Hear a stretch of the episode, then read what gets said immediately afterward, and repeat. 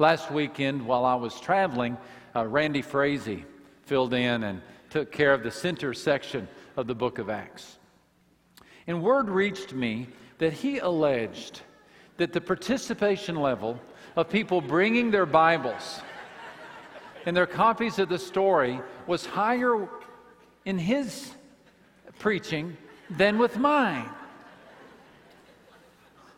That couldn't be true. I mean, he's a great guy and all. So here's what I've done I've placed scanners in the ceiling, and they're going to actually measure participation level today of those of you who have brought your copy of the Bible or your copy of the story. And as you hold it up today, we're going to measure it scientifically. Now, what I need you to do is turn the barcode toward the ceiling. And those of you gentlemen who happen to have bald spots, if you can cover those, because we want the reading to be honest now. Although, if any of you want to stick it up and down a few times, I won't tell. Okay, but we're going to read this. Are we ready to push the button up there? Okay, here we go. One, two, three. Hold them up. Hold them up high. We're reading. We're scanning. We're scanning. We're scanning. Keep it up. Oh, yeah. Oh, my. Man. 99.95%. Whoa, I said, you know, I'm glad it wasn't 99.99 because you might think we staged that. But 99.95%. Take that, Frazee. Let's pray together and then we'll get to work. Heavenly Father, please have mercy upon the one who speaks because his sins are many. And help us to see Jesus today. Pray your blessing on Randy Frazee and upon this church and upon our city. We offer this prayer through the name of Christ. Amen. You may not have known it, but there was a time in history in which two of the most famous men in the history of humanity lived in the same city the Apostle Paul and Emperor Nero actually overlapped for a short time in the middle of the seventh decade of the first century. They both lived in the city of Rome. Of course, no one took note of Paul. Everyone was fascinated by Nero, this young, flamboyant emperor Oprah would have wanted to interview Nero. Larry King would have had Nero on the show. Obama would have staged a state dinner for Nero. Nero was the hero. And the Apostle Paul, well, Paul was the zero. If anyone knew anything about the Apostle Paul, they would have regarded him as that odd, eccentric, religious fanatic from that outpost of a place called Israel, who continues to talk about this teacher named Jesus of Nazareth like the man was some sort of God. And so Rome did what they did with people like that. They locked him up and they left him in prison. So while he was suffering and growing old in prison, Nero was enjoying life in the palace and he was enjoying the spotlight. He was the one with the future ahead of him. Had you interviewed the common man on the streets of Rome and asked the question, who's going to make the greatest difference in the world, Nero or Paul? Who do you think they would have said? Well, Nero. Or they would have said, Paul who? Nero had everything going for him. For one thing, he was married to Pompeia Sabina a beautiful head turning blonde who took daily baths in donkey's milk to keep her skin soft. They kept 400 donkeys on property just for that purpose. Servants would dry her down with swan's down and then massage her hands with the mucus of crocodiles. Nero liked soft skin. And whatever Nero liked, Nero got. He used to stage lavish parties and invite himself to be the entertainment. At the age of 25, about the time the Apostle Paul was in prison, he deified himself and erected a colossus, a, a, a, large statue, 120 feet tall, with his own figure at the top. Rome had no choice but to look up to Nero, and Rome would have looked down on Paul. The old journeyman, the old rabbi, really wasn't much to look at. Surviving from the first century is this one description of Paul's physical appearances. He was bald headed, bow legged, strongly built, a man small in size, with meeting eyebrows and a larger nose. I guess he kind of had that Susan Boyle look to him. Just didn't look like much. And were we able to look closer, we would see how scars spiderwebbed his back and old wounds stiffened his joints. It had been a rough journey. Five times I received at the hands of the Jews the 40 lashes less one, he once recounted. Three times I have been beaten with rods. Once I was stoned. Three times I have been shipwrecked. A night and a day I have been adrift at sea. In danger from rivers, robbers, my own people, Gentiles, in cold and hardship, in hunger and thirst, in cold and exposed. It's a wonder the old man can still walk, but walk he has.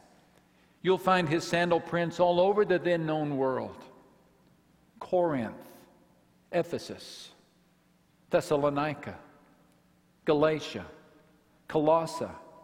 He made side trips to Jerusalem, Cyprus, Crete, Malta, Athens, Syracuse, and Rome. And these weren't, these weren't tourist trips, mind you. He didn't go to sunbathe or, or deep sea fish. These were working trips of ministry and teaching and healing. When he was welcomed, he was prone to stay in a place uh, like he did in Antioch for three years to establish the church, or Ephesus for two years, where, according to one source, he would work all morning and then preach in the afternoons. He would preach in the temple that was called the Hall of Tyrannus kind of a public lecture hall run by a man by the name of Tyrannus, and he would make it available in the afternoons. And we believed that in the afternoons, the Apostle Paul would use this as his teaching point from the 10th hour, I'm sorry, from the 5th hour until the 10th hour. That is from 11 a.m. to 4 p.m. He did this every day for two years, except on the Sabbath. A little math tells us that's 3,120 hours of teaching over two years. The guy was tireless. He was tireless. Nothing slowed him down. And when he wasn't preaching or wasn't visiting a city or he wasn't traveling, he was writing. That's the reason we cherish his thinking to this day, right?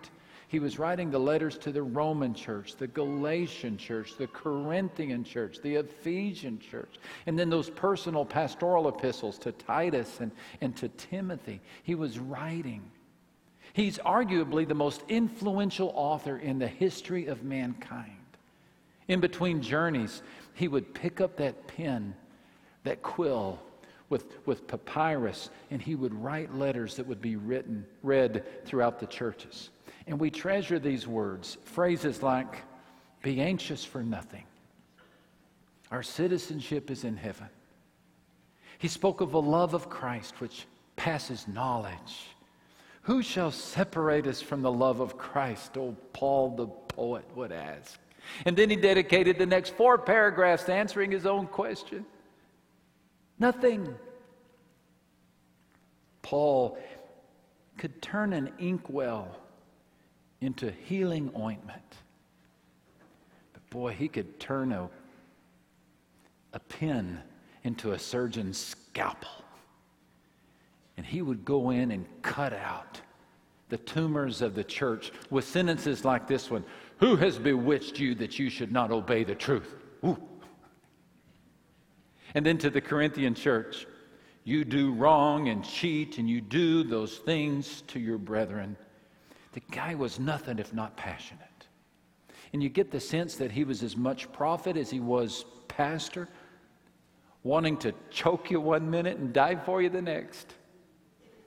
But whether he was comforting or whether he was correcting the church, here's one thing we know for certain about the Apostle Paul he was punch drunk on Christ. I mean, he was punch drunk on Christ. I'm not sure he ever quite got over that Damascus Road experience. Remember, he was on his way to Damascus to kill Christians when Christ made a personal appearance to him that left him blinded and stunned. I'm not sure he ever quite got over the fact that he, the old legalist, would become the proclaimer of love. That he, the Jew of all Jews, would become the missionary to the Gentiles. That he, the self proclaimed chief of sinners, would become the courier of God's mercy. And that he, the one who mastered the Old Testament law, would become the greatest proclaimer of grace in the history of mankind. That's what we call him, the apostle of grace. That's his favorite word. Summarized his entire theology with this one sentence from the book of Ephesians For by grace you have been saved. Paul is the one who helps us to see that we can earn salvation no more than we can earn a mother's love. It's a gift. By grace you have been saved, justified freely by his grace through the redemption that is in Christ Jesus. And grace is what turned his world upside down. And when he discovered grace, the apostle, or the old Saul became the apostle Paul, and Paul hit the road, and the road hit back. On his final trip to Jerusalem, the religious leaders grew so jealous that they tried to kill him. Maybe you had a chance to read your chapter in the story. If so, you'll remember this paragraph on page 365. It's the second paragraph on the page. The whole city was aroused, and people came running from all directions. Seizing Paul, they dragged him from the temple, and immediately the gates were shut. While they were trying to kill him, news reached the commander of the Roman troops that the whole city of Jerusalem was in an uproar. Now, these are, these are Paul's countrymen. These are, they share his ancestry, and yet they're trying to kill him. He's not in a foreign country. But receptions like this were just part of the day to day life of Paul.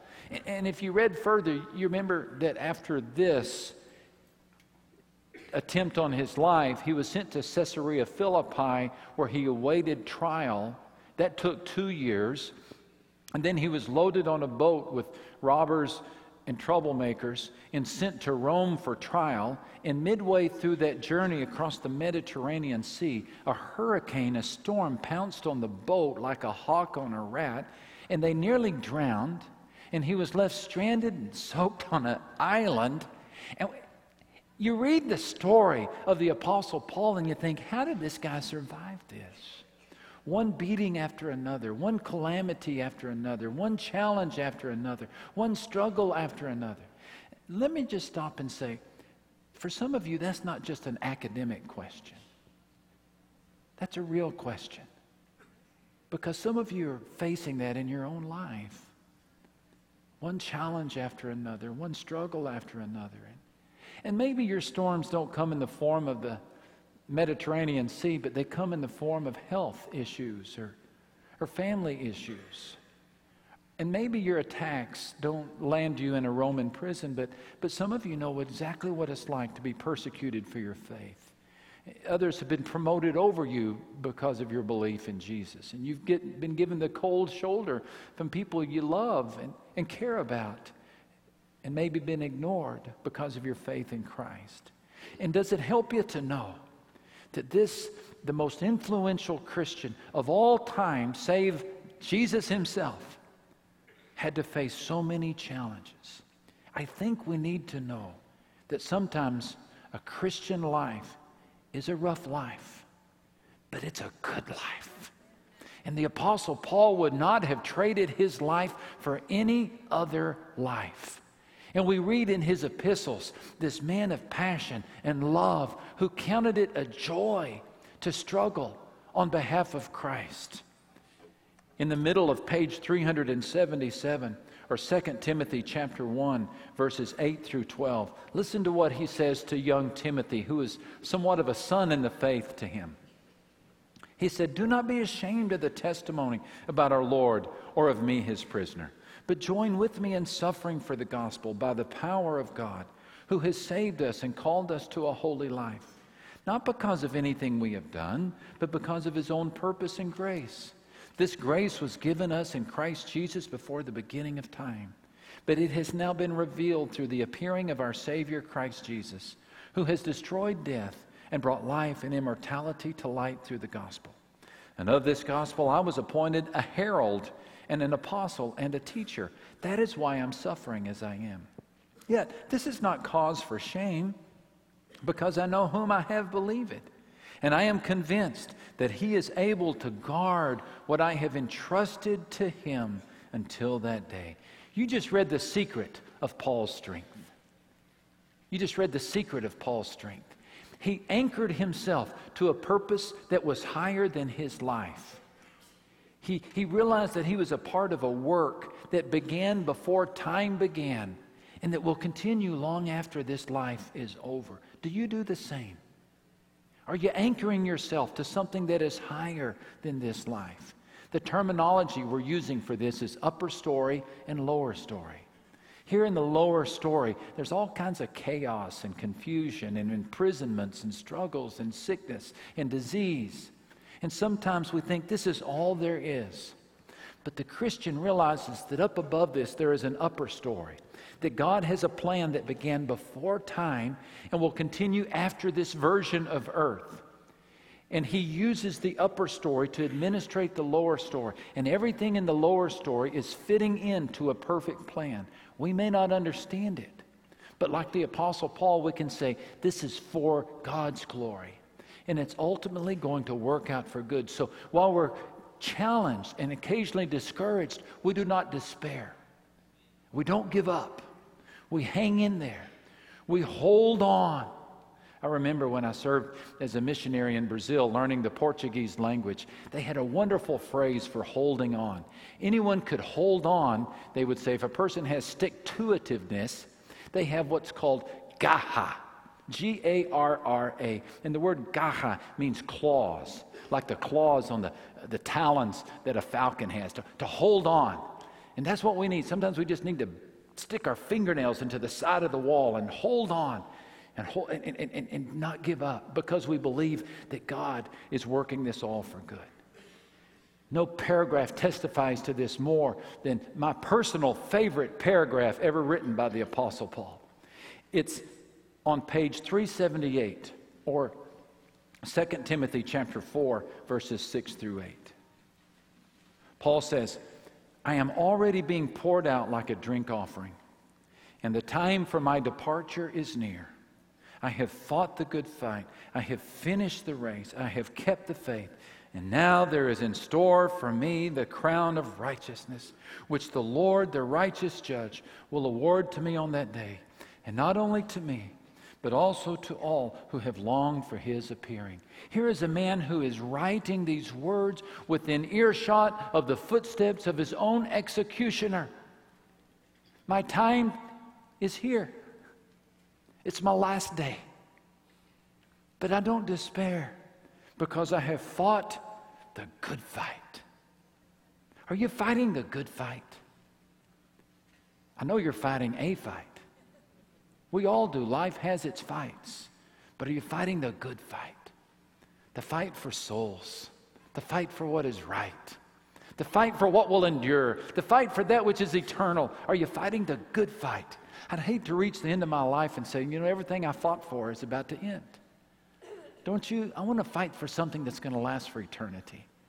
Fight the good fight. And I have finished the race. I've done what I was sent to do. I have accomplished what God sent me to accomplish. And so now I'm ready for my life to be poured out like a drink offering.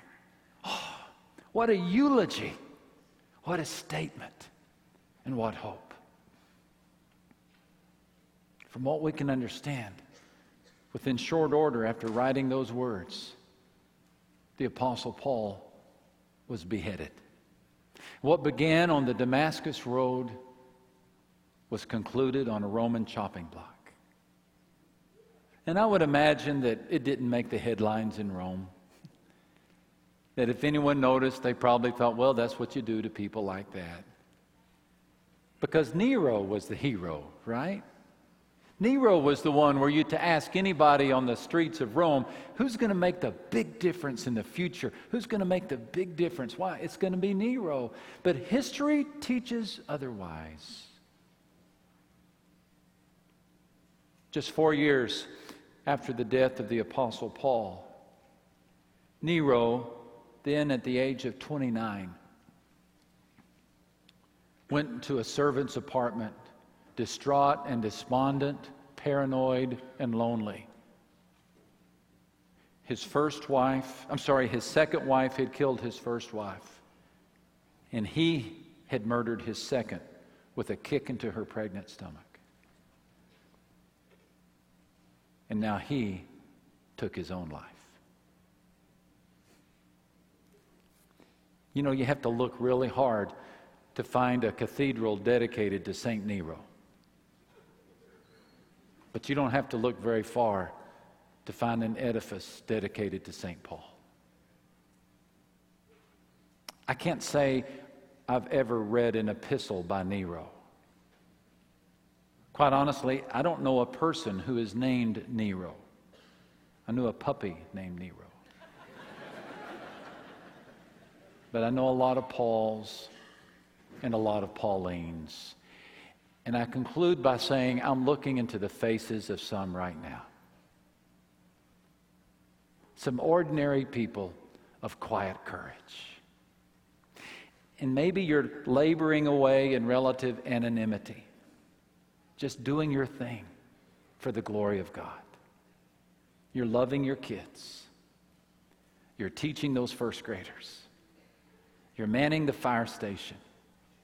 You're showing up at work. You're hanging in there with that grumpy husband, or you're loving that painfully difficult wife. You're just taking it a day at a time. Life comes with challenges, life comes with storms. And what I want you to know is that you are a living epistle. And do not underestimate how God is going to use your life. When you watch television or read People magazine, you'll see a lot of Neros. A lot of people walking the red carpets, a lot of people with soft skin, a lot of self proclaimed emperors. Don't overestimate their influence. The real change makers are those who are quietly working beneath the surface, off the radar screen, touching lives, one life at a time. And you are one of those. Keep it up. Don't be discouraged. Don't be disheartened. Most of us, well, we look awfully ordinary. And the church, with all of her bumps and bruises, looks terribly ordinary. Oh, just look what happens when we open our mouths and we begin to sing. Amen.